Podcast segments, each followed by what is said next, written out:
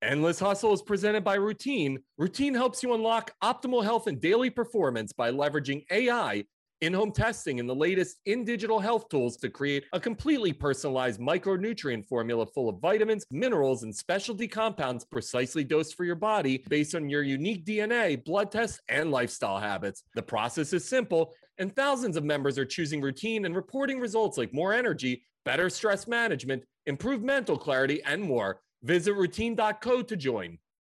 I fought a good fight. I finished my football race.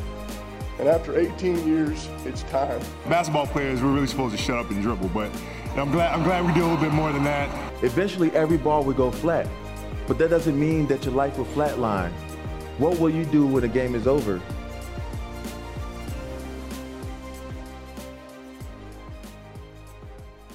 Hello, hello, hello. Episode 78 of Bro Bible's Endless Hustle. I am, as always, your host, Arthur Kade. And boy, do we have an insane triple header for you. Talk about spanning all scopes and all genres. We're covering it all in this one. We lead off with one of my all time favorites, Silent Bob himself. We've got Kevin Smith on the show. He has a new series on Netflix called Masters of the Universe Revelation yes, He Man is back, and Kevin Smith is putting his spin on He Man, and he's got an all star cast participating Mark Hamill, Chris Wood, his daughter Harley Quinn Smith, Sarah Michelle Gellar, Lena Headey, and more. Insane stuff. I was geeking out over Kevin Smith, folks. I can't wait for you guys to hear this interview because when you hear Kevin's passion and story about how he made clerks, how he made it in the business, bet on himself, and his passion for every filmmaker and artist out there, you are going to be ready to run through a wall. And by the way, Masters of the Universe Revelation debuts on Netflix July 23rd. So watch that as well. It is going to be awesome. Our next guest is arguably the most famous trainer in sports, the man who trained Michael Jordan, Kobe Bryant, Dwyane Wade, and countless other icons. He has an insanely successful business on his own. And now he has a new book called Winning. I'm talking about Tim Grover. It was such a thrill talking to him about the dynamics of working with some of the greatest athletes of all time, the breaks that he had to encounter in order to even begin working with Michael Jordan. You guys are going to absolutely dig this interview because it's a fascinating look into the mindset of what it takes to make it yourself as an entrepreneur and then building a brand from there. And then our final two guests are two women that are headlining BKFC 19 Bare Knuckle Fighting Championship. They have another big, huge event this weekend. BKFC 19. It is Paige VanZant versus it is Paige VanZant versus Rachel Ostovich. It's going to be coming to you live this Friday, July 23rd from beautiful Tampa, Florida. You can get the fight on fite.tv or at bkfc.com. But we're chatting to the leading ladies, Paige VanZant and Rachel Ostovich. This is the second time Paige has been on the show. And once again, she absolutely brought her A game. If you're not aware, and you'll hear this in the interview, Paige fought Rachel and actually beat her in the UFC. This is an awesome rematch in the bare knuckle fighting championship. So they're going to be boxing each other. Paige has got a new boxing coach. This is going to be an outstanding fight. I can't wait. And an awesome card for BKFC. So we've got an exciting triple header ahead. Let's start it off with one of my all time favorites. That's probably the fifth time I've already said it in this intro, but I love Kevin Smith. Here he is, Kevin Smith.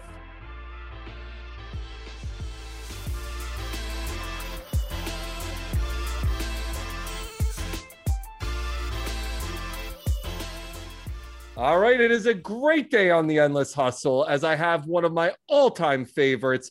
And here's the craziest shit of it all I've been doing this for a decade, Kevin Smith, and I realized I don't think I've ever spoken to you, and I've talked to everybody in this business. So this, this is, is awesome. First. This is a Amen. first, and uh, you can uh, you have a chance to to become uh, the my favorite or the most forgettable interview ever. The choice is yours, my friend. He's like first or last. We'll decide. we'll decide no soon middle. enough.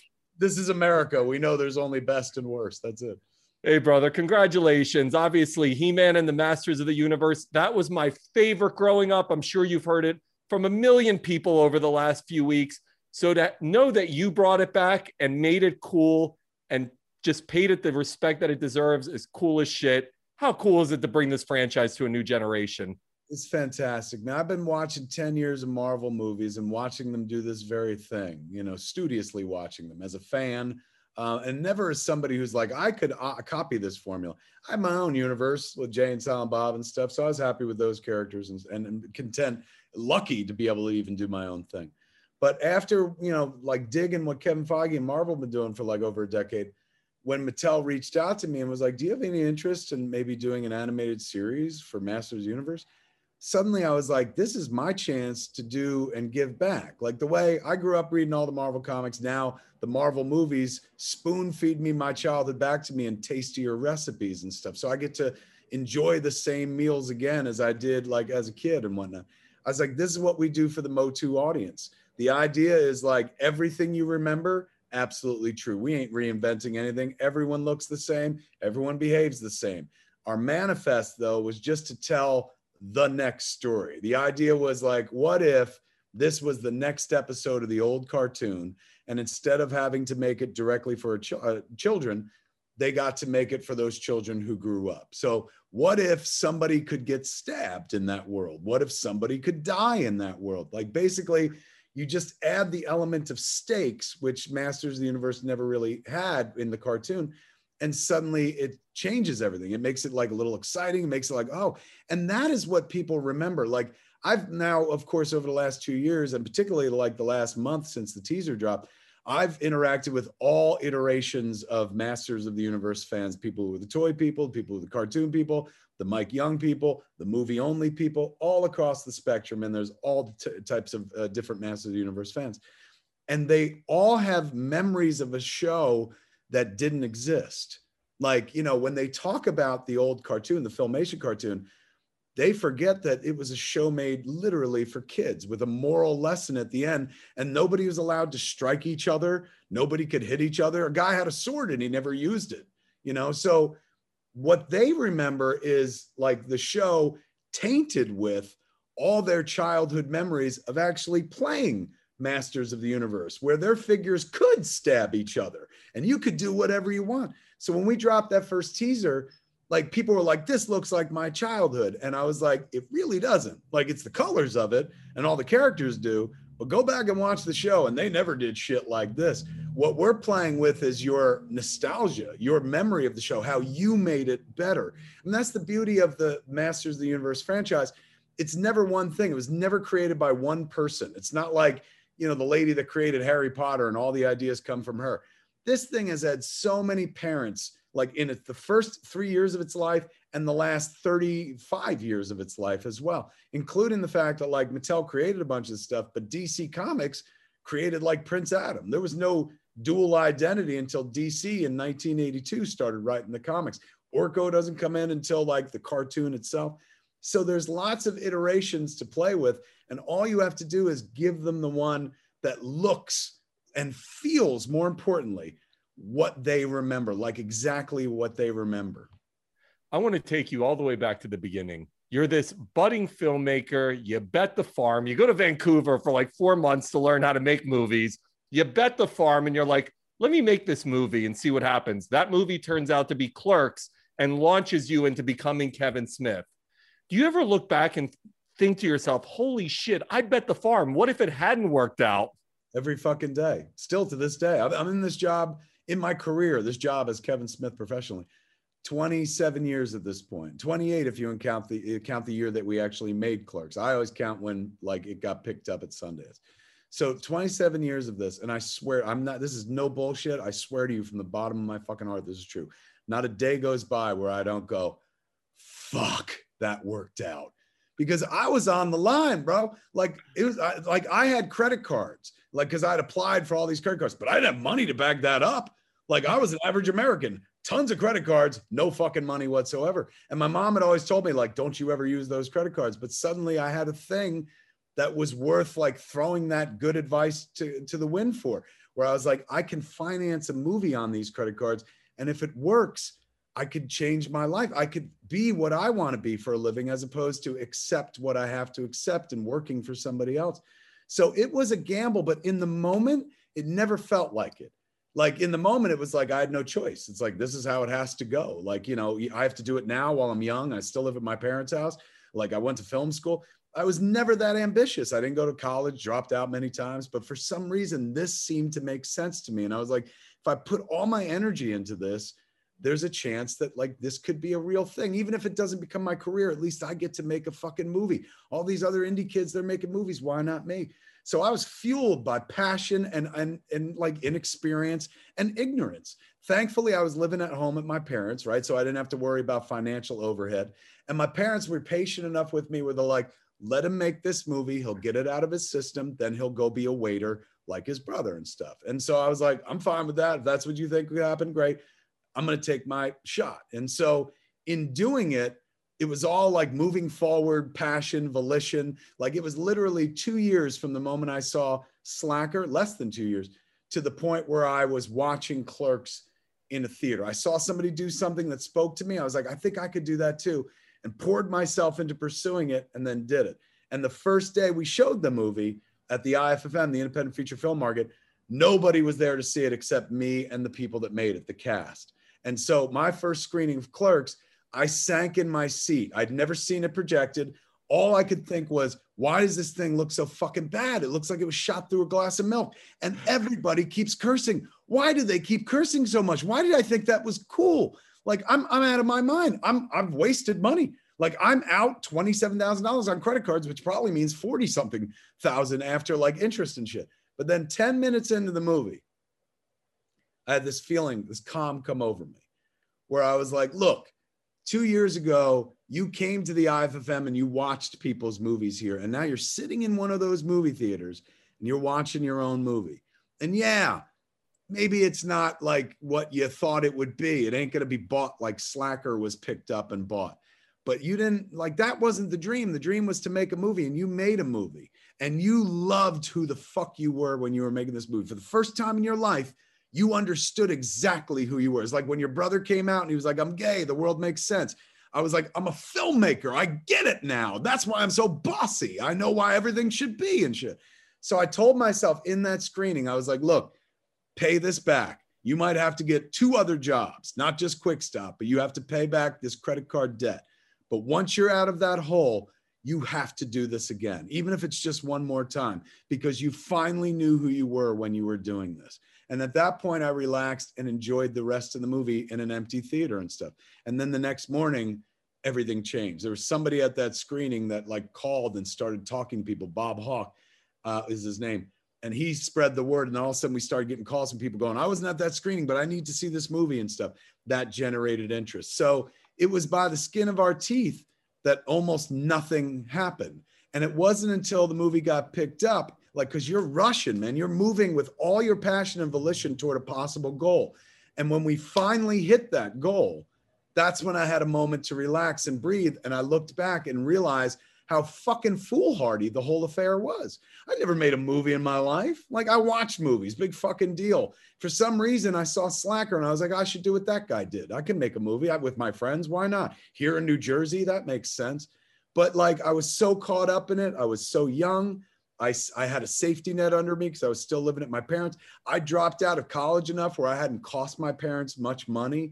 So the day came where I was like, look, we're poor. I don't have any cash and stuff, but I know you guys have like 3000 bucks and we need that to rent the camera package. I can't put that on my credit card.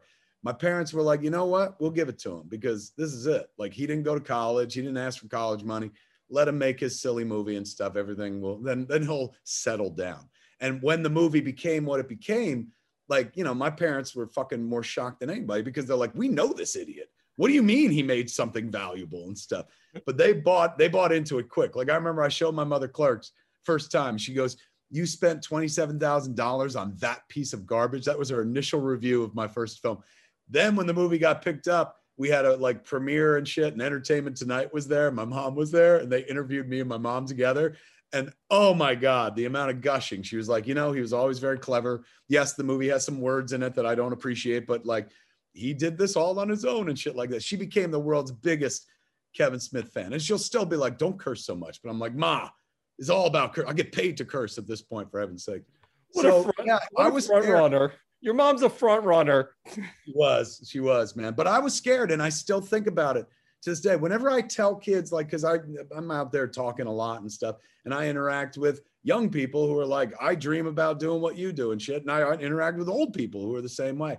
And I tell the old people, I was like, look, don't leave this life without making a film. If you feel that, don't leave this life without doing it. I said, but you got to remember when I did it, I had no wife, no kid, and I was living at my parents' house. So those were three benefits. I didn't have to think about my loved ones beyond my parents and shit. And it was really their job to think about me since I was their son. So I was safely cocooned when I made this first attempt. So I implore all kids, if you're young and you're like, I think I might like this, do it while you're living at your parents' uh, houses. And, and naturally, in this day and age, everybody lives at their parents' houses and stuff but the time is when you're young and stuff. It doesn't mean that like when you're old, you've aged out of it. Then you just have other people to consider. And unfortunately, the arts is about being selfish. It's one of the most selfish fucking acts in the world to write a song, to pay, paint a painting, to to make a movie, to write a book, because you're telling the world what's on your mind, how you feel. World didn't ask you for that. World didn't knock on your door and be like, "What are your thoughts on this?" It's an artist putting themselves out there like just giving the world something the world didn't ask for and hoping hoping against hope that the world winds up wanting it realizing that they need it and stuff like that. So like if you're older and you have people to think about think about those people square them away but do this thing because it's gotten cheaper. When we started you know it's like 27 grand to make a cheap movie. Now you could literally make you know they made the florida project on a fucking iphone right? Like you could shoot a movie for peanuts at this point. But don't leave this world and not doing it, but always consider those around you. Like if you've started a family, you've got responsibilities. When I made clerks, I didn't have those responsibilities yet. Like my only responsibility was kind of to myself and I was shiftless and I didn't know what I wanted to do and I dropped out of college and I figured the best thing that could happen to me would be like I could open a deli because I sure knew how to make a sandwich. And then boom, film. So like I was a kid, 21 when I saw Slacker um, 20, I went to film school. By the time I made clerks, I was uh, started before I was 23. So like I finished clerks at 22 and then 23 took it out in, into the world. It was a wonderful time to fuck up. But the adult Kevin Smith, who's now a parent, who's now lived many years, I'm almost 51. I look at the fucking kid Kevin Smith and I'm like, where did you get the balls? Like, who did you think you were? Like, I've now I'm an adult, so I want to say adult shit to that kid like the same shit parents would have said to me, like, you sure you want to do this? You might want to have a real job as a backup and shit like that. But like now I have the benefit of having lived through it um, and seeing what happens and stuff. So I, I try to caution, I try to give kids as much inspiration as possible. Everybody, kids and older people, like you could do this. If you feel creative, be fucking creative, particularly in the age of the internet like the sky's the limit. People are becoming millionaires, multimillionaires off of TikTok videos, for heaven's sakes. So if you have something creative to express, bring it to the world. That's the only difference. World's never going to come to you. They will never, ever fucking come knocking on your door and be like, what do you have to offer? There's too many other options out there. So if you feel like you have something to offer, you got to bring it to them. You got to take the first steps toward it, man. There's two paths in this life creation and destruction. Destruction paths are fucking full because it's easy to make fun of a thing. It's easy to tear a thing down. It requires you put nothing of yourself into it. The creation lanes are wide the fuck open, easy for traveling because that requires you put something of yourself into it, something that a lot of people aren't willing to do. It doesn't make you better than the other people. It just makes you different. It makes you fucking creative. If you feel that, lean into it. I don't care what age you are, but just always understand that if you've got dependents, responsible. You know, you can't like throw your family away at age 50 and be like, I'm going to be a 25 year old filmmaker. No, make sure you take care of your home before you go into your into your potential fantasy world. And it ain't just fantasy kids. Because I stand before people like as a living example. Some cats are just like, oh man, that fucking don't happen to me. I'm like, bullshit. I'm a chimp. I'm not fucking educated. I don't have a fucking college degree to save my life. I got a bunch of honorary degrees now. I said, but I pulled it together, man, with no means from bumblefuck New, New Jersey. So I'm the last person in the world that you could tell that only happens to some people. Like I know it can happen to people who are undeserving, like myself, and untalented, like myself. But passion will take you a long way toward a thing, don't matter how old you are. But just know that there are risks because sometimes, most times, I'll be honest with you, it don't work out like it did for me. We had a Cinderella story. It was like a million to one shot and it worked out because we said the right thing at the right time and stuff. But getting your foot in the door, getting your foot in the door, like one thing, staying in the room is a completely different other thing. And that's like a decades long struggle to stay relevant, to stay interesting, to not keep doing the same thing while still being familiar. Like, you know, I, I, Jay and Bob's still very much a part of my life, and we try to grow them up and do different things with them. But like, familiar is nice. He Man and the Master of the Universe, familiar to a lot of people. This is me working on something that generally I don't get to reach this many people. You know, I reach Jay and Bob audience or the Clerks audience with my stuff. But since this teaser drop, I have been he- hearing from so many people who are like, this is my childhood. Like you literally are doing my childhood and you're doing it justice. So it's it feels like being given a Star Wars or a Marvel, to be honest with you. The amount of like pressure and people being like, you better not fuck up. And mercifully, I feel like we didn't. I think we gave him the the show that at least I wanted to see. Congratulations, Kevin. Awesome job. That was that was one of the most impassioned speeches I think I've ever heard, man. And that's why you're Kevin Smith. So congratulations, Masters of the Universe Revelations. It is now on Netflix.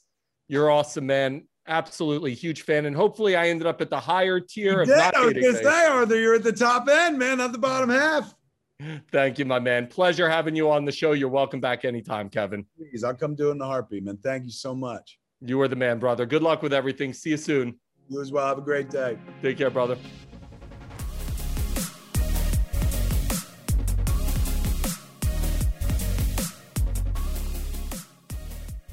All right, folks, if you don't want to run through a wall and chase your dreams after listening to Kevin Smith, I don't know who or what will make you want to do that. What a thrill to have Kevin on the show. Kevin, you are welcome back anytime, man. You're one of my all time favorites. It's probably the sixth time I've said it, but so many iconic movies, movies that defined my generation and my life and that I connected to. And Masters of the Universe Revelation, I'm sure is going to be an enormous hit for Netflix and for you to be bringing back He Man and Masters of the Universe to a new generation with the Kevin Smith voice behind it and vision. I think people are going to really dig that. Our next guest, I mentioned this at the top, one of the most famous trainers in sports, the man who helped MJ and Kobe and Dwyane Wade become what they became. We're chatting all about it, and he's got a brand new best selling book out called Winning. I think you guys are going to really dig this one. Here he is, Tim Grover.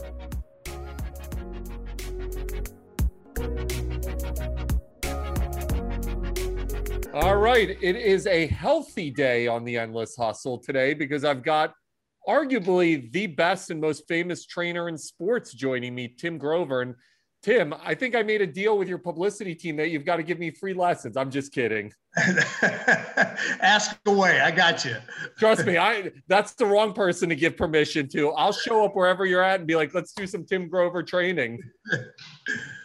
Hey, man, congratulations, first of all, on the new book. And I wasn't joking. You arguably are the best and most well known trainer. I mean, you've trained MJ, Kobe. It's incredible. How did this all start? I mean, when you go back all the way to the beginning, how did Tim Grover begin this journey? Well, you know what? This is it's crazy. So, both my parents are of Indian descent. All right. So, if you know anything about Indian parents, you have two two options for education and job. Number one is a doctor, and number two is a doctor. That was it. So I went to I went to college. I had no idea what I wanted to do, and uh, one of my counselors said, "Hey, there's a new course out called kinesiology, exercise science. I think you'd be interested in." I said, "All right." I took a couple of courses. I absolutely loved it, and then from there, I was just like, I was playing college basketball at the time also, and I was um, I had told my parents, I said, I think I found what I wanted to do. And they said, Well, what do you want to do? I said, I'm going to train professional athletes. I was like, What does that even mean? What does that mean? What does that even mean? I mean, there's just like, you know, there's no job, there's no job description in the newspaper. That's where you used to look in the want ads, and they used to have. There's no job description for trainer for prof- professional athletes, and they were like, I was just like, yeah, this is this is what I really want to do. And my parents were like, all right, listen, you know what we want you to do.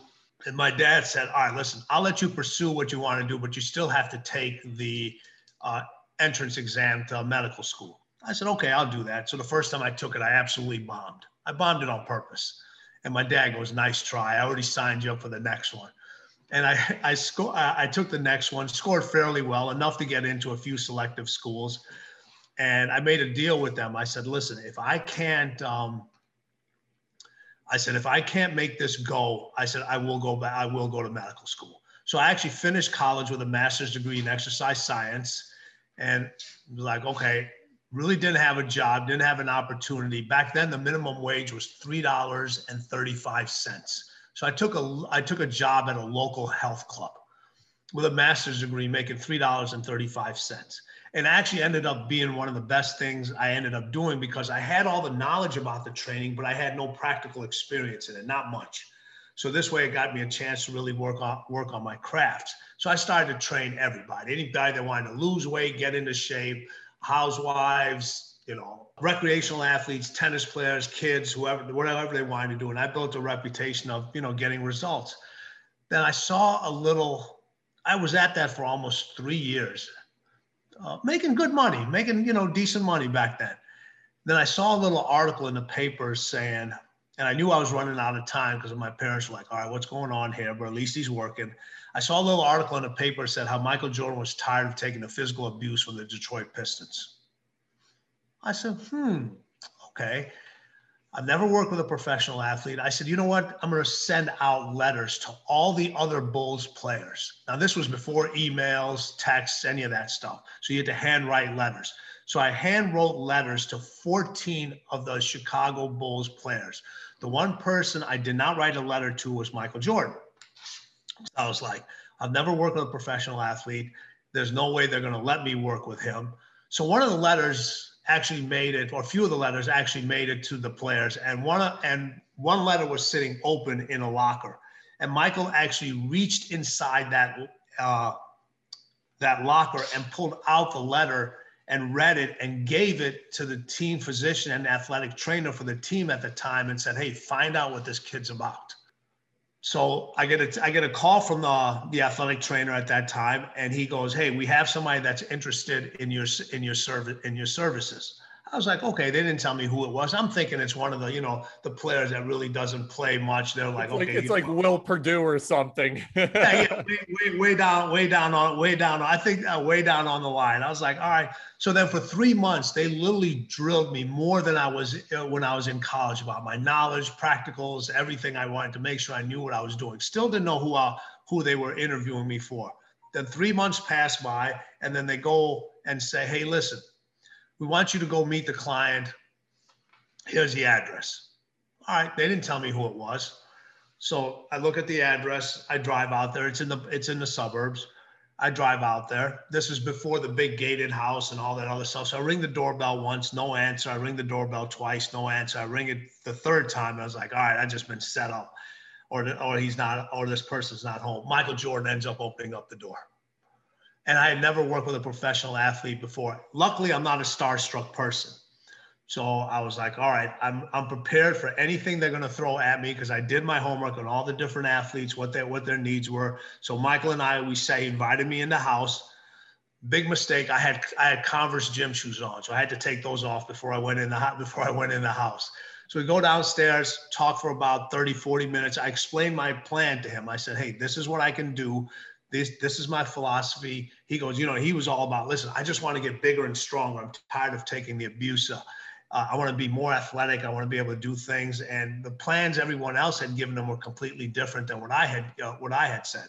I said well let's focus in on something else first. I said michael you know you're constantly you have little nagging injuries. You always have a little hamstring issue, you have a groin issue, you have ankle issues. I said, let's address those problems. I said, if we address those problems, you're automatically going to be stronger. You're automatically going to be more athletic. You're automatically going to be a, be- a, a better a better basketball player. And nobody had kind of presented those things to him. And he said, I'll try it for 30 days. And 30 days turned into 15 years. Do you understand how fucking bonkers that story is, Tim? Like, it's I can't even believe it when I say it sometimes. I'm like, you know, it should be like a fairy tale in, in Disneyland or something. So I actually played in high school with Kobe Bryant. Little, I tell this all the time. I'm from Philadelphia originally, and I played in summer te- summer league teams with him.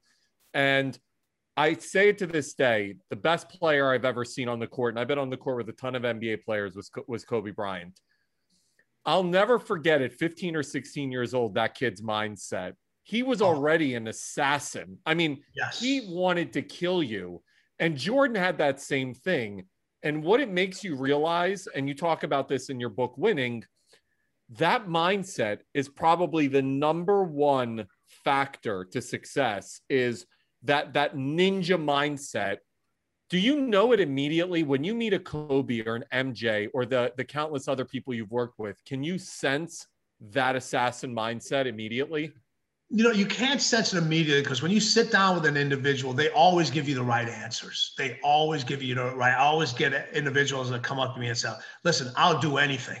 Well their definition of anything and my definition of anything is completely different all right. But, you know, when you see individuals like an MJ, you see individuals like a Kobe, they have a track record, not only about talking about it, but actually producing results and living that mentality and doing those things that are doing those things and not doing the things that are necessary to become those individuals the way they handled adversity so early in their in their in, their lives. You know, Michael getting cut as a sophomore from uh, from the uh, from his bas from the varsity basketball team. Kobe, you know, being an individual playing basketball in Italy when everybody else is playing soccer and not and not really fitting in and not knowing the language and doing all those things and you know still constantly pursuing his, uh, pursuing his greatness and that that mental sharpness. So you could see the way individuals handle adversity at a very young at a very young age that develops that mindset to be what you call as that ninja mindset. It's just like no prisoners. I'm ultra focused. I know how to get in this zone. I'm not taking, I'm not taking no for an answer. I'm going to win at all costs. Yeah. So eh, you nailed it right there. And you've been on, this is a testament to how big a deal you've become in the sporting world. You've been on this massive press tour for this book. The stories are incredible. So I don't want to rehash them. People just should buy the book and hear all these incredible stories, or they can Google you because there's a million articles. Again, a huge testament. But thank you. The, the thing that blows my mind is when you look at NBA players today or athletes in general today and the conditioning. I mean, you see the LeBron workouts today. Yes. MJ was kind of the beginning of that. Guys, when you started having that impact, and obviously everybody saw the muscle growth, the conditioning, and how did that how did you see the change around the league when they started seeing what what was happening with MJ with your work? Well, what happened was, you know, we started to do things that nobody else had done before. You know, everybody, Michael was the first player, first professional athlete that I knew of, other than boxers and tracks and people that did Olympics, that had somebody designated strictly for him that said, hey, you are in charge of my well being. You're in charge uh, of my hydration. You're in charge of my food. You're in charge of my injury prevention. You're in charge of my strength and conditioning. You're in charge of my rest you're in charge of all, all these things. I want a plan developed for me, not for a general plan that's for everybody on the team. I want something that's designated for me. So now a lot of individuals are starting to see that hey, everybody's body's a little different. The way the way you react to certain foods, the way your schedule is set up. So Michael was the first one that really opened the door to say, hey, listen, find that individual or a group of individuals that have an expertise in things that you don't and let them enhance your abilities. So then you got to see with the results. You know, Michael, everybody got to see how his body started slowly change and he actually became more athletic and more durable. I mean, the testimony, one of the most biggest testaments to our work is the n- amount of games that he played. I mean, during the 10 years, during a span of 10 years, he had only missed six games only six. There's there's a highlight reel. This is I, I get into death battles with people about the 80s and 90s versus today's basketball where you can't touch anybody. Right. When you see the highlight reel of Michael Jordan being clotheslined every other game and understand the punishment that he had to take. And look, he's a big guy. He was six six. I mean, but compared to like LeBron, who's a freaking linebacker today, yep. To take the abuse from Bill Laimbeers, Rick Mahorns of the world, I can't even imagine what that's like being catching a small elbow from those guys. So when you look at basketball back then and what you had to really prep him through back then versus what you're seeing today, are you a fan of where the sport has gone and the no contact, or do you relish in looking at a guy like MJ and knowing that you guys built something together to go through wars?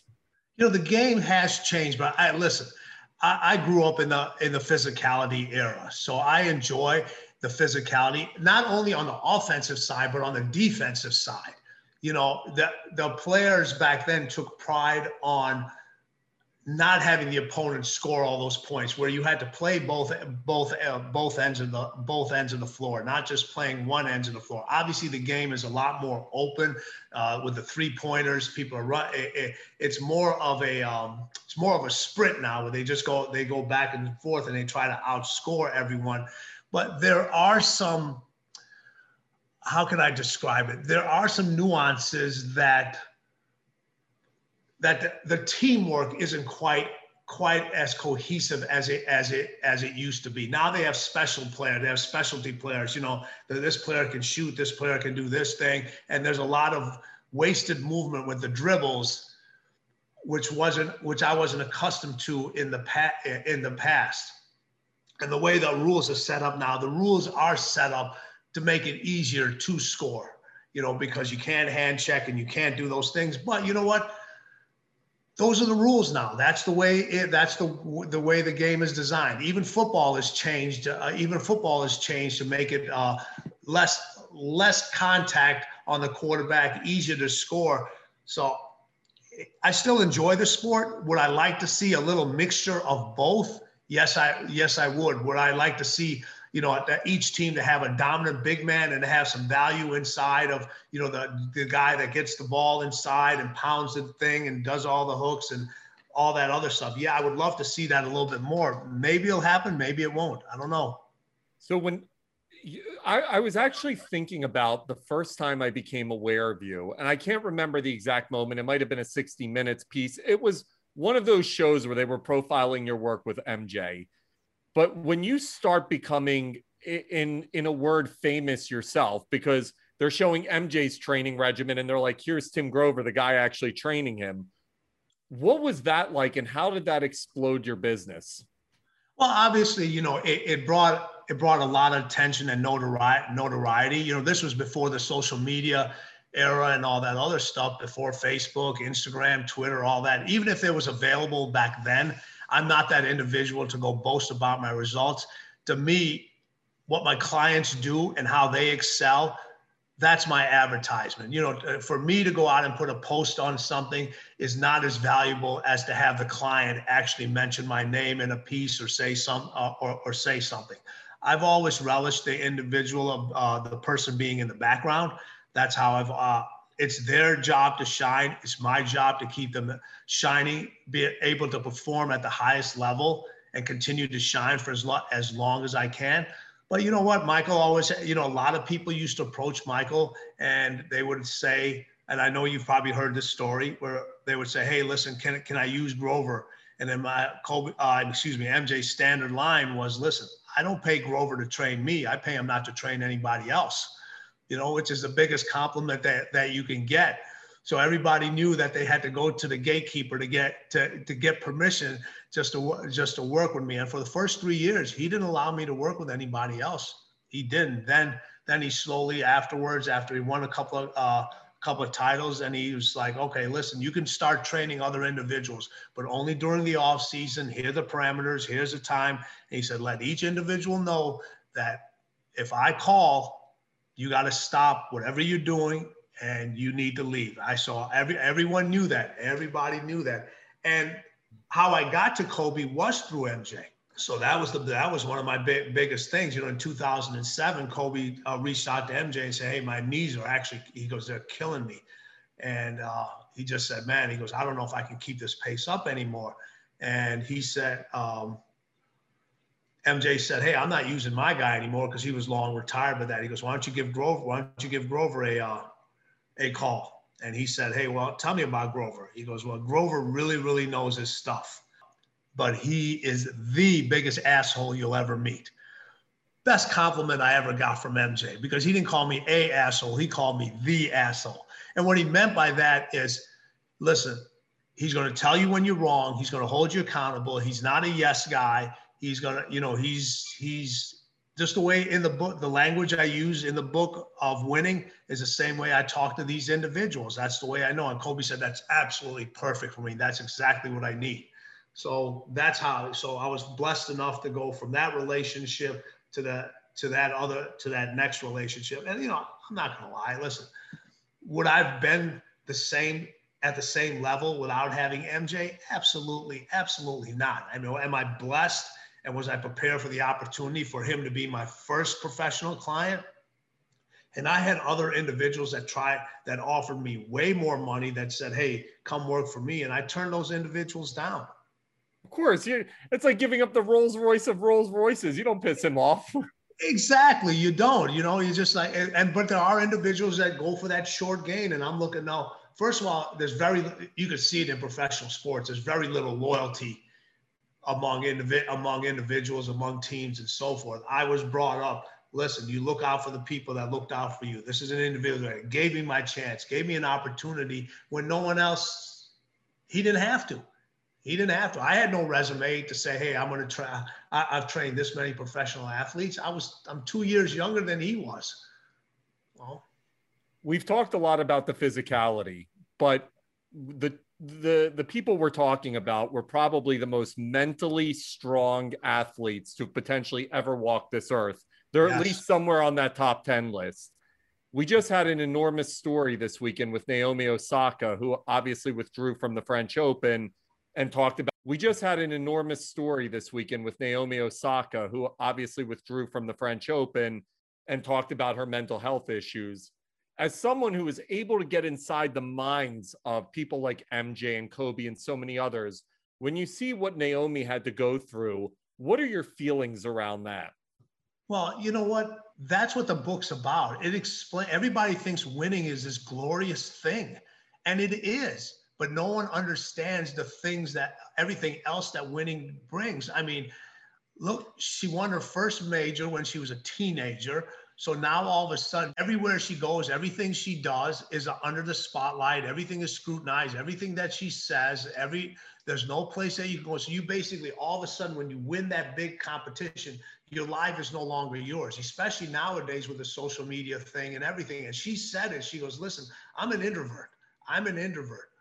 All right. Now having to deal with everything that has to go on, that has to go on, the the pressure."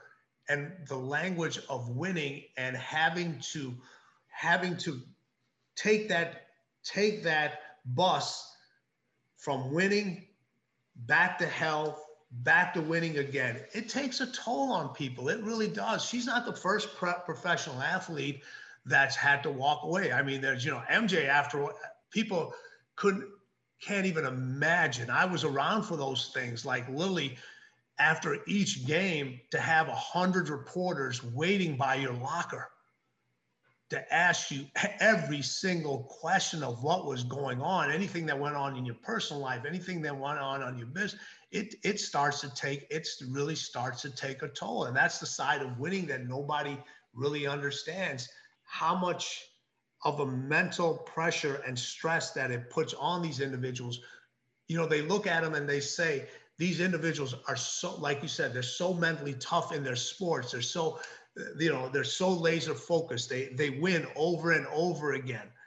But outside the sport, they're still human beings. They have the same emotions. They have they have the same trigger points. They have the same issues that everybody everybody has to deal with. But they just can't say, no, I'm not talking to the media today, or I'm not talking to this individual, or go somewhere and hide because it's going to get blown into this blown into this big big story. When you're yelling at MJ and yelling at Kobe, never yelled at, are... never, never, never, never, never yet, never yelled at, and never had to raise my voice at at either one of those guys. Let me rephrase. When you're being an a-hole in the there you go. Okay. do you ever kind of take a step back in your own mind and think, I'm being an a hole to two of the greatest athletes to ever walk this earth. How cool is this shit? I, I, did. You know what? You, but I had to. I had to earn that level of respect with those individuals, and they, you know, did they always agree with everything I had to say? Absolutely not. or did they respect that I would not back down from what I knew was right and the ability to prove what I was right? And I'll give you a great, I'll give you a great point on this. I literally had told when MJ was transitioning from baseball back to basketball. All right. I had told him we don't have enough time. I said, we, I don't have enough time to transition that body back. I said, you spent 18 months making it a baseball body. Now in two months, you want to turn it back into a basketball body. I said, it can't, it can't be done. I said, it can't, it can't be done. I said, we can get you close. There'll be glimpses, but you know, it, it can't, it can't be. And you know, I get the total F you, you don't know what you're talking about, da, da, da, and so forth. And he goes out and, you know, drops a double nickel in, uh, on the Knicks and all this other stuff. And he kind of keeps giving me the glare and, and so forth. When the playoffs came around, then we got a chance to see that he was 90% MJ, but he wasn't 100% MJ. Until the last dance, he finally admitted it and said, I didn't have enough time. There was a, it was the first time he admitted. So I waited. I stopped working him with what in 96, 90, maybe 90. Now I do count, well, you got to count the wizard years too. So let's say in the, you know, in the er, late 90s, I stopped working with him. This is 2000, it was 2020 that I finally got validation for what I had been saying all, all, all, along up to this this point. And I was so shocked. I was like, what? What did he just say? when you first start working with Kobe, and obviously he's the closest thing, both skill wise and mentally, that the league has ever seen to MJ. When you get in there, how much did he let you in on how much he emulated MJ? And he's even as a kid, he was the most curious guy. Everything I know you've talked about this at length. Why, why, why, why, why? Yes how much did he actually want to almost become MJ, or did he see his own vision and I'm going to steal from MJ? Exactly. He had his own vision, and he listen. He stole from everybody.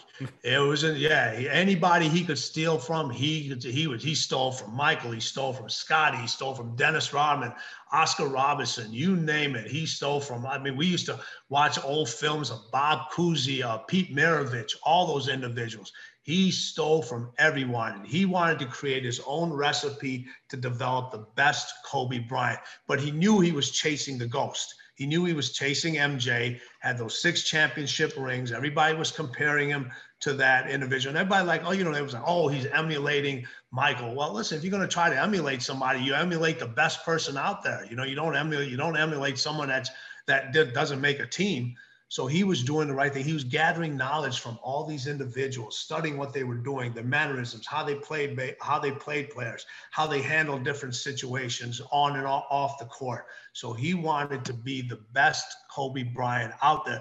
So when I started working with him, one of the reporters had asked him, said, "Hey, you know, we've heard that you've hired uh, Michael's former uh, trainer, Tim Grover. Says, you know, what do you think about him?" He goes, "He goes, he ain't done shit for me." He goes, I, he goes, ask me at the end of the year. I goes, I just started from. him. He goes, I, I know what he's done for MJ, but he ain't done nothing for me yet. And you know, obviously, you know, you know, you knew Kobe, and that's exactly what he was like. He's like, I, I, I don't know. And which, which, you know, I relish that. I relish that because I'm just as competitive as those individuals were. I didn't want to, I didn't want to live on just the laurels of being MJ's guy. And you see a lot of individuals in here, they have programs and they live off of one guy you know, people were like, "Oh, you did it for you, you did it for MJ. Now go and do it for somebody else." All right, well, I go and did it for Kobe. Well, now I go and do it for somebody else. Okay, and I did it for Wade and thousands of other individuals uh, through the uh, through the league. You know, uh, Charles Barkley, Scott Scottie Pippen, Akeem Olajuwon, Tracy McGrady. Uh, the list I, I can go on and on for individuals that people don't even know that I've worked with those individuals. As exceptional as MJ and Kobe were, who is the greatest athletic unicorn you've ever worked with? The greatest athletic unicorn that I've ever worked with. Hmm, let me think about this for a little while. I have a guess, but I'm curious to hear who you say. I, am going to give you a name that that's not that individuals are going to be like they, they may not even know who this person is. His name was Will Bynum. Okay. Yeah. Right? Now, the reason I'm saying that, Will Bynum was barely five eight, five nine, you know, maybe 5'10 at best. His athletic ability was absolutely off the charts. Off the charts. Him and the other person I would mention would probably be Corey Maggette. Those, though, they were just, just, just absolutely crazy. Now, on the court, on the court, and I mentioned this in my first book, to watch Charles Barkley do what he did at 250 pounds and an individual who was barely six four, it was just it, it was absolutely amazing. By the way, the crime of Charles Barkley is this generation has no fucking idea how great a player he was because not a clue. They see him on NBA on TNT, and he's obviously become the most famous broadcaster in America. They forget that he was a fucking stallion. Yes. Yeah, the way he, and everything he could pass, he could shoot, he could rebound, he could he could he could do it all. You're right, absolutely. They they have no they have no clue. They just look at him now and they're just like, oh, who the hell is this guy? Did he ever play? Did he ever do anything? And I, just like you said, Google him, Google and pull up some highlights on YouTube, and you'll be like, no. You're like, yeah, that's. And by him. the way, wasn't always in shape. you know, no. like was was fat a lot of the time when he was playing. Yes, yeah. He he he he he really enjoyed his basketball and he enjoyed his time off the court too at the yeah, same his time. gambling, his legendary yes. gambling. Tim, one of the reasons I started this series was to talk to successful people like you about how they are able to enhance themselves in their careers. So my question to you, Tim Grover, is how do you continue to elevate in your work? Well, that's exactly what you said. I'm glad you used that term. You, so I've done, you know, I've done tons of these podcasts lately, radio shows, TV sing. You're the first person that's used elevate. Everyone else uses motivate. All right. And I would say motivation is entry level. All right. Motivation is entry level. How do you continue to elevate what you have? If you're still in the motivation stage, you're not even close to elevate. Listen, I still do that. I still do the same things I used to do when pay attention to the details when I'm working with the athletes, with the organizations I work now, with the CEOs. I pay attention to every little detail. I pay, I educate myself. I'm constantly, I'm constantly learning. I don't pass any judgment on anybody. Everybody that has something to say, I find it, I, I'm like, I think of it as interesting. Is it something I can use? Is it not something I can't use? And what I've done is and this is very important, and this is going to be important to the listeners out there. I actually go out there and still try to master things. You know, people love people love, you know, they they they love to chase greatness. Everybody's chasing greatness. And I was like, well, for me, anything I'm learning, anything I'm trying to become better, everything I'm going to get better at, I have to first catch and master average. Once I catch and master average, then my next step is to catch and master good. Once I've catch and mastered good, then I'm going to go chase greatness in whatever else I'm trying to pursue. And that's the most important part. People don't want to master things anymore. You get individuals that, you know, I read 30 books, I read 30 books a month. Okay, tell me what you read in book number six. They have no clue there because there's no mastery in anything they're in anything they're do, uh, doing. So I, how I've always done, whatever makes me better, whatever my clients need, I go out and I master that topic to the best of my ability. Awesome, man. This has been an absolute pleasure, Tim. I could talk to you for hours. I mean, trust me, like I could pick your brain. The, the shit you've seen and heard and experienced to me is like mind boggling. And thank you. Congratulations. Your book is called Winning it, you're everywhere right now. Your stories are everywhere, and it's really a testament. I'm sure your Indian parents who wanted you to be a doctor aren't too upset about how things turned out. No, they're not. I appreciate it.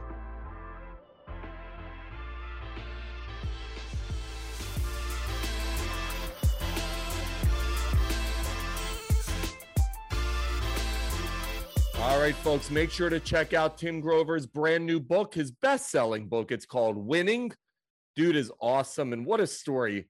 You don't just become Michael Jordan's trainer by accident. I love him talking and recounting how little breaks, moments of effort, and hustle led him to become the success that he's become. Tim, thanks for a fabulous interview, man. Our final two guests are two women who are going to be battling it out on BKFC 19 Paige Van VanZant, Rachel Ostovich. I'd mentioned it before, but I'm mentioning it again. Friday, July 23rd, Tampa, Florida. Order the fight, fite.tv or at bkfc.com. Amazing card. I cannot wait to see these two mix it up. When you guys listen to this interview, it is such an incredible example of two women, two individuals showing respect for each other, seeing themselves as competitors, wanting to put on a great show, but knowing that they got to knock each other's heads off. I think you're going to really dig this chat. So here they are Paige VanZant, Rachel Ostovich, and remember BKFC 19 this Friday.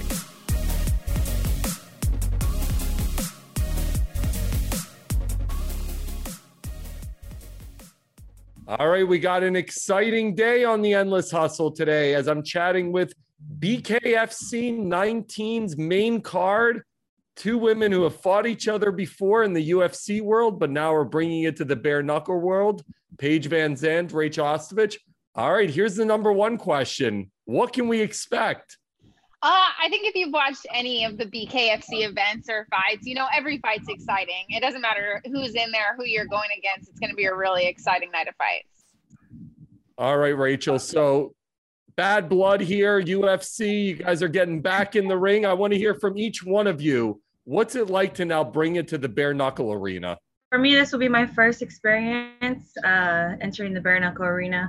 Um, but I was fortunate to go to the last BKFC, and that was an experience in itself. And I was so glad to be sitting, you know, cage side and just getting all of that realness. And it really helped me prepare um, even better for this fight.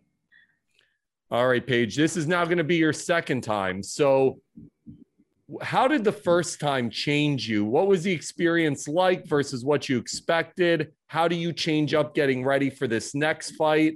How do you continue to evolve? Um, I think, yeah, definitely going into it, I feel like the experience is a big advantage. I was fighting somebody who had maybe like five bare knuckle fights or had a, bit the bare knuckle experience. So I think it definitely helps. You can't necessarily like punch your training partners in the face without gloves on.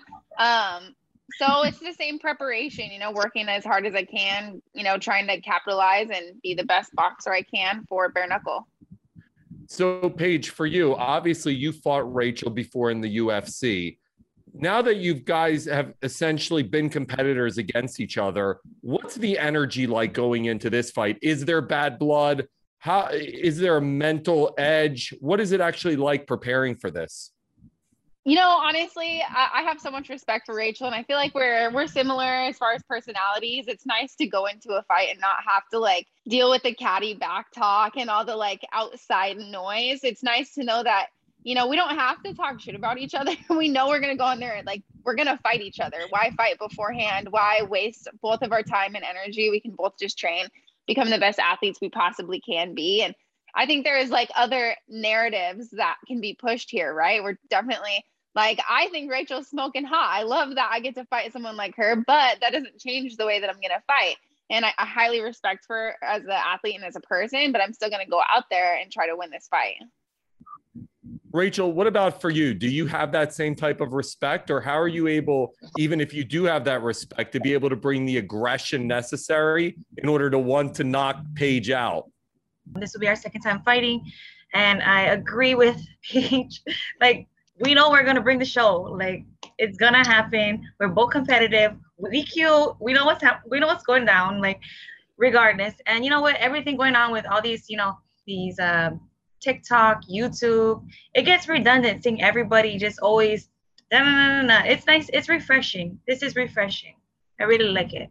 But don't get it twisted. It's it's going down. yep. Paige, let me flip that question to you. Obviously, when you have that type of respect, you're still getting in there trying to knock her the F out. How are you able to turn off the respect button and get into the I'm going to win this and I'm going to kill, I'm going to beat the living crap out of her mode?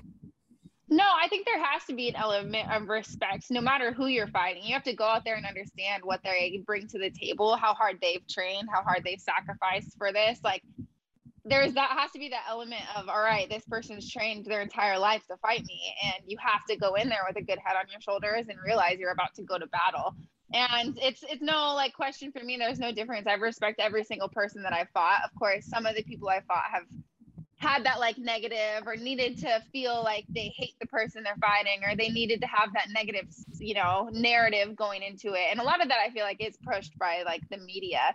There's constantly this like it has to be like good versus evil but it's like what a lame narrative. Like think of something better. There's other things to talk about other than like good uh, you know there's doesn't have to be a villain right?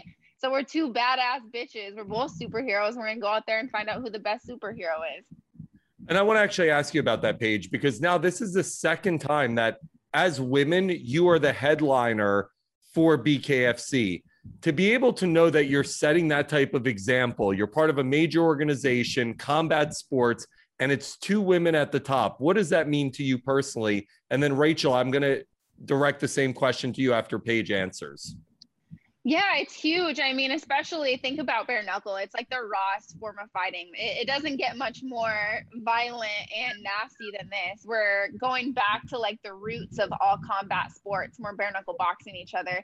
So it's like gladiator style. And not a lot of people are brave enough to do that. And to see two women headlining who I feel like are always in the conversation of being just hot girls. Now we're headlining one of the rawest form of combat sports. And I think it, you know, you got to show respect to BKFC for putting this on and highlighting two athletes like Rachel and I. And then also to ourselves, you know, we're we're doing this not because we're cute. We're doing this because we absolutely love fighting. Rachel, how about for you? Being the headliner on this card, what does that mean to you? It means a lot. You know, um, again, me and Paige are definitely on the same same viewpoint here. Um, you know, we love showing out for our, women athletes, especially the young girls that look up to us, and you know, athletes, male or female. Um, very, very honored to be here. Um, definitely don't want to um, miss out on such a great opportunity to, you know, prove to the world why we belong here. Paige, you switched boxing coaches since your last fight. How has that changed your fighting style? How has it helped you improve going into BKFC 19? Yeah, moving out here to Florida, I was in the transition period of trying to figure out one, a new coaching staff, and then two, I wasn't sure what I was going to do with my career. It was right before I signed with BKFC. So I was training an American top team, obviously coming from MMA. And then after my last fight, I did realize, you know, if I'm going to try to be as competitive as possible in BKFC, I need to get with a straight boxing coach. And that's how I found Pedro Diaz. And he's been night and day. And, you know, wherever my career takes me, if that's staying in bare knuckle forever, if it's going from here to straight boxing, or if I'm going to MMA, I'm going to keep him in my coaching corner forever. He's changed my entire fighting style. And uh, I'm, I'm really fortunate that I was able to be here in Miami and find him as a coach. How was the experience against Britain different than what you may have expected going in? Um, I think the experience wasn't different for me. I kind of went into it. You have to kind of get your feel right. I hadn't boxed before, so I needed to figure out the straight boxing element, and I needed to figure out the bare knuckle element. And I think what the biggest, the, the most commendable thing about that fight is you can see my uh, knowledge of the fight game change as the fight went on, right? I felt like I was able to learn and adapt as the fight went. So you saw me the first round, I was kind of figuring it out. I was a little bit more hesitant. And then by the fifth round, I completely was dominating. And one more round, the fight would have gone a completely different direction. Rachel, to be part of BKFC, and I've talked to Paige about this, but to see what they are building with that organization, the presence that they've created, what are your thoughts about how this incredible expansion is happening with BKFC? Um, we love to see it. You know, I love being part of a growing sport, uh, growing sport, and um, especially uh, fighting Paige on this and set, kind of setting the tone here. And um, yeah. So for you, Paige, obviously Britain is also on this card what's the energy and the blood after coming out of that fight? Because I know she's been also obviously talking a lot, and other fighters have been talking a lot about you again headlining. Did you deserve this? Not deserve it? But primarily her. What's the energy and what's the relationship there right now? Uh, you know what? BKFC does things because they're obviously the fastest growing sport for a reason. and they understand it's an entertainment industry. And if you want to sell tickets, you have to realize who the main event has to be. And they're doing everything they are, and they're successful because they have a smart trajectory of the sport. So for you, Paige, I've talked to so many of the male competitors in BKFC, and they all just applaud you for how much publicity, how much awareness you've brought to the organization and to the sport in general. Are you aware and do you have a sense of how much you've also been able to forward it because of your celebrity and and, and being part of it?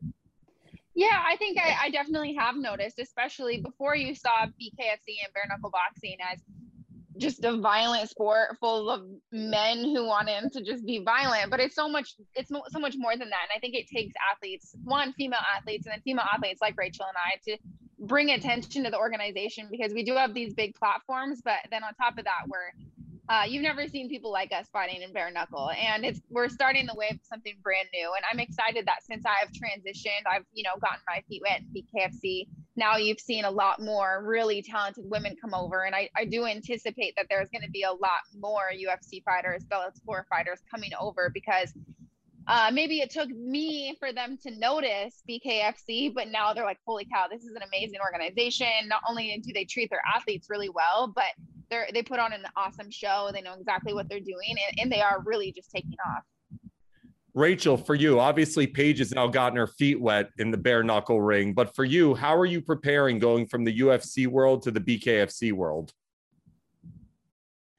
Well, UFC, um, obviously four ounce gloves, BKFC, no gloves, you know. So um, we preparing the same, you know, uh, taking it day by day strategy techniques a little different uh different different game you know than just straight up boxing and mma so um, it's a lot of new fun things going on back in the gym but um, i love it because i'm always learning and constantly growing. And you know I, I can't be out here punching my teammates bare knuckle. So it's been fun. I've been punching other things though and it's it's interesting and I, i'm excited for this this fight and to get my feet wet. Paige, for you, what does training look like? What does a typical day or week for Paige VanZant look like preparing for BKFC 19? Um, I mean, pretty self-explanatory. You go to the gym, go to boxing every day, box every night, or do cardio every night. That's pretty much it. I mean, I have such an amazing coaching staff. I don't really have to think too much about what the training plan is. Pedro's got every day I show up, and my whole training regimen is written out for the whole day. So it, it's pretty great. What about nutrition? What does nutrition look like leading into the fight? Nutrition, about the same. I mean, I think the one different element MMA fighters cut more weight than boxers do. So uh, that was something I kind of explained to Pedro. I probably have more weight to cut than most amateur boxers do in the gym or most pro boxers do. So, um, but it's the same as MMA. There isn't any difference for me. Coming off of your last fight, if win or loss, it felt like you earned so much respect because you were a warrior in there. What was some of the social media reaction and some of your fans' reaction coming off your first fight? Uh, I don't pay attention to social media too much. Um, I like to engage. I post when I when I can, and um, but I, I feel like from as far as like my internal team, it was a great reaction. It was nothing but positivity to learn that uh, to really capitalize off that fifth round, right? To really keep the momentum going, keep now that I had that first round, that first fight out of the way, really know what I was in for, and just to grow from there. Rachel, in your opinion, what makes BKFC so exciting? What makes it the fastest growing combat sport in the world? I think the it's so raw. You know, it's the realest sport. You're going in there and it's just all stand up. And a lot of people just love watching stand up. You know, those are pretty exciting fights, even in with the UFC or boxing. Well, obviously boxing, but um, yeah.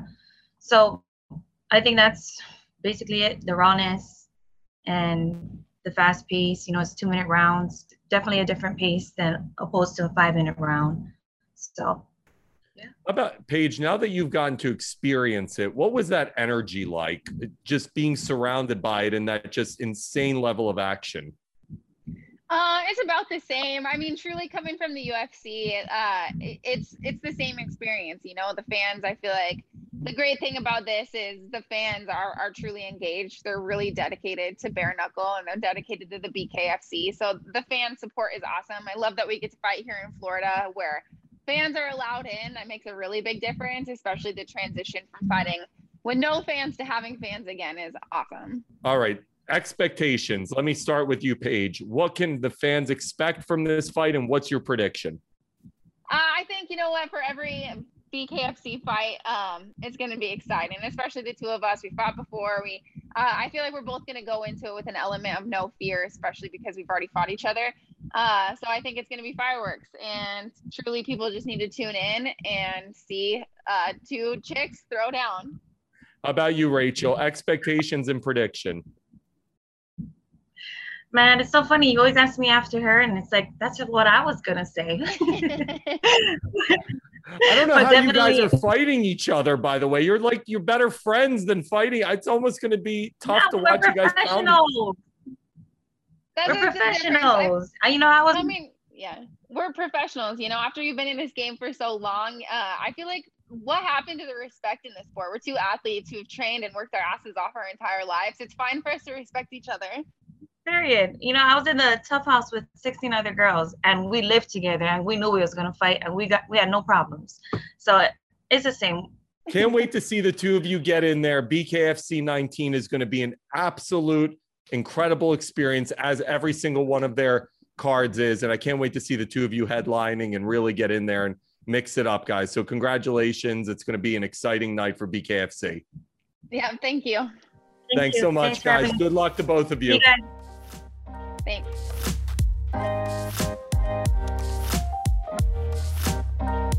Can't wait to see you guys go at it. BKFC 19. Again, make sure to order at fite.tv or at bkfc.com. This is going to be incredible. For those who have not experienced bare knuckle fighting championship, it is one of the most exciting sports, if not the most exciting combat sport on the planet right now. Pure action. And Paige and Rachel are definitely going to put on a show. That's it for another great episode of Endless Hustle. As always, subscribe, rate, follow us on social media, show us the love. On social media, Endless Hustle. On Twitter is at endless double underscore hustle. On Instagram, at endless hustle pod. I am at it's me, Arthur Kade on Instagram and at Arthur Kade on Twitter. Have a great weekend, Endless Hustlers, and we're back on Tuesday with another star studded episode. Keep endlessly hustling, and we'll see you next week.